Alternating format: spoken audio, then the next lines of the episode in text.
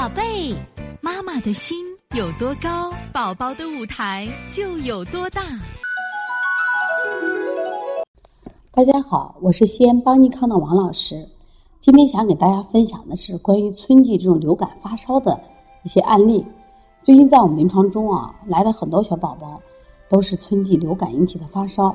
这些孩子共同一个症状啊，基本上在前三天或者两天内啊，他是突发高烧。但是没有像我们平常说的鼻塞、流鼻涕的症状，一般孩子都高烧，而且是脸红，啊耳朵红，甚至有的孩子是开始是浑身烫。如果呃伴有积食的孩子，你会摸他的腹部也烫，他时不时会出现什么呀？有时四肢烫，有时间会出现什么呀？脚凉的现象。那么遇到这种情况该怎么处理呢？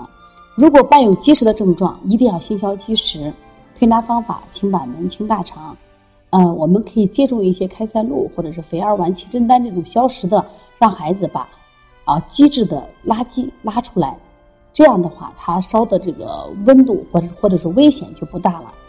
那如果他没有伴有这种感冒症状，我们用滋阴清热的方法，取天河水补肾阴、分阴、清肺平肝，帮助他退烧。